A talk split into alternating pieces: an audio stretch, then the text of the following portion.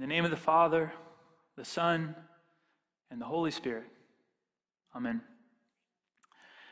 You know, it was uh, maybe a little over a year ago, I was preaching, and after the service, someone approached me and said, Josh, today you said that the gospel or the scripture that we had read today was your favorite or one of your favorites. But I've noticed a trend with you. You seem to always say that this is one of your favorite passages. I thought for a minute and reflected back on the last year, year and a half, and they were right.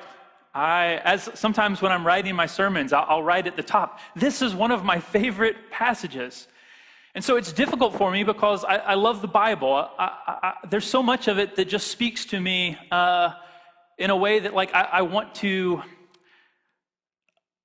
I don't know how to say it. I, I, I, just want to spend time with that one particular passage, and I want to know everything that that one passage has to say. And sometimes it is so drenched in meaning that it feels like to move on past that passage to something else means that I might lose something.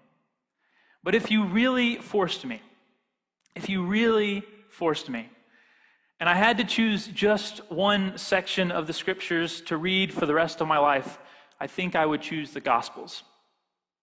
Now, that's unfair, choosing a bunch of books there. But I would choose the Gospels because they give us such an interesting picture, an intimate look into the life of Jesus. These uh, accounts of his life written by individuals or groups of individuals who walked with Jesus or existed in communities that were close to those who walked with Jesus. And so the Gospels give us a picture unlike anything else in the Scriptures. They tell us what Jesus spent his time doing and talking about, where he spent his time, who he spent his life with. And if we are honest, this point of view gives us a lens through which to look at the rest of the scriptures. If you want to know how to interpret the scriptures, look at the life of Jesus and begin there. Now, if you really pushed me beyond just choosing the Gospels and you said, Josh, you just have to choose one, I don't know that I could do it, but what I will tell you is that over time, at different points in my life, there have been different Gospels that have spoken to me uh, in, in ways that I needed at that particular moment in my life. Probably for most of my teens and early adulthood, I would have chosen the Gospel of John. The Gospel of John just seemed to uh, present Jesus in a way where he was so powerful, where he was so self assured, confident in who he was and what he was on earth to do. And as a young man, kind of trying to find my place and my way in the world, this was the Jesus that I was looking for. This Jesus that knew exactly what to do in every single situation, it seemed like. The Gospel of John presents to us a Jesus that is not only fully human, but fully divine. And so, for a time, that gospel really spoke to me. But when I found myself at Vanderbilt Divinity beginning seminary, after a little bit of time, maybe six months into my education, I found myself really loving the Gospel of Mark. I found out that it was the earliest or the oldest of the Gospels, that it was the shortest, yes, but that it was the closest to Jesus' actual life. And so it was written sometime around 70 AD. And for a young, budding, hopeful theologian, this seemed like the gospel to really to gravitate towards. This was maybe the most accurate picture of Jesus and Jesus' life that I would ever have. Everything in Mark is happening immediately. There are no birth stories, there's no uh, child narratives. Uh, the first time that we meet Jesus, he is at the riverbank ready to be baptized and to start his ministry. Jesus in Mark gets down to business, and he gets down to business very quickly. Now, as a mid 30 year old, the gospel that I gravitate towards is the gospel of Luke. And you may wonder why that is. But I think, especially this year, the Gospel of Luke speaks to our current context better than maybe any of the others, at least in my point of view. Whereas Matthew talks about blessed are the poor in spirit, Luke talks about blessed are the poor. Where Matthew says, Blessed are those who hunger and thirst after righteousness, Luke says, Blessed are those who hunger and thirst. The Gospel of Luke grounds itself in the actual practicality of human lives, of those who have struggles, of those of us who are poor and hungry and thirsty and have actual predicaments that we are living in the midst of.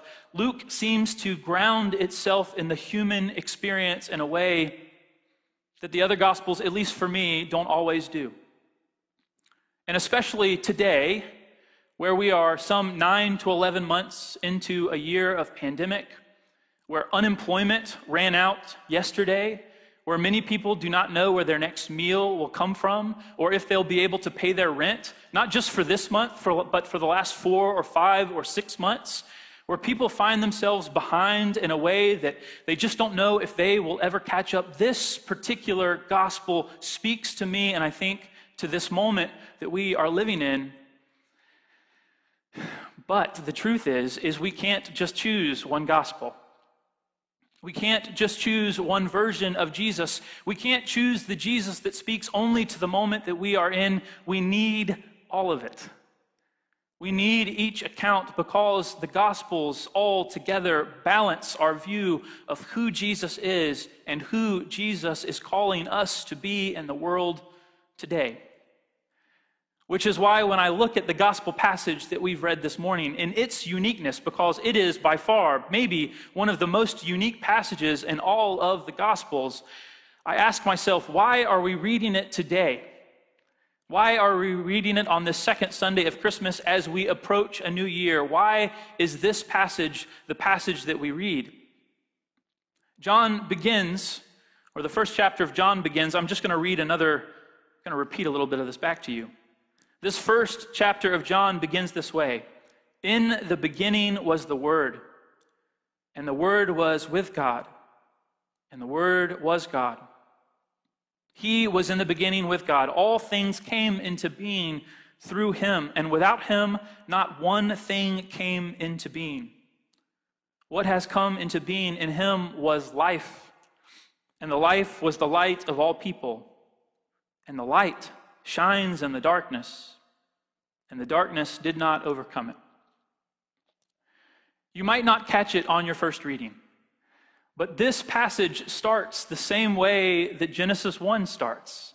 And the people, the first audience of these passages, would have recognized that immediately. In the same way that Genesis 1 begins, in the beginning, God created the heavens and the earth, and the world was without form and the face of the deep was covered with darkness. The first creation story is a story about how God looks at the chaos of the world and begins to organize it into something both beautiful and full of meaning. And in this passage, the author of the Gospel of John does something amazing because he tells the audience, You know this story that you have heard hundreds and hundreds of times. Well, guess what? There's something that you did not know. Jesus, the Word of God, was present at the very beginning. And whether we are talking about Genesis 1 or John 1, the truth is, is that origin stories are important because they tell us where we have come from and who we were created to be and why we exist in the world today. They answer the question of our existential crises. They tell us why we are here. We need origin stories.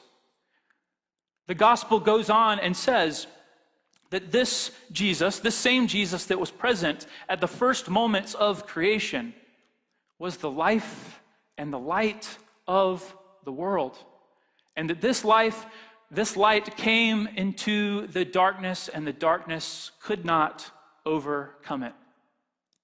I return back to the question that I started with. Why are we reading this at the very end of this year? I know it's not the end of the church year. But on our calendar year, why is this the passage that we are reading? Maybe today we need to be reminded of our origin story. Maybe in the midst of a year that was dark and difficult and full of injury and death and poverty, maybe we need to be reminded not only of where we have come from, but who we are. that we have joined in relationship with the one who was there in the very beginning, the one who called us into being, the one who invited us into relationship. We are in relationship with the one who is both the life and the light of the world, and that we have been invited to become that light and to be that light in the world. And in a year where our world is full of darkness, I think we need to be reminded that that darkness has already been overcome. And that as the light of the world, joining with Jesus, we will continue to overcome it. No matter how 2020 ends, and no matter what 2021 brings, we still serve the same God, the one who came into the world as the life and the light of men and the one who overcomes the darkness again and again and again. Amen.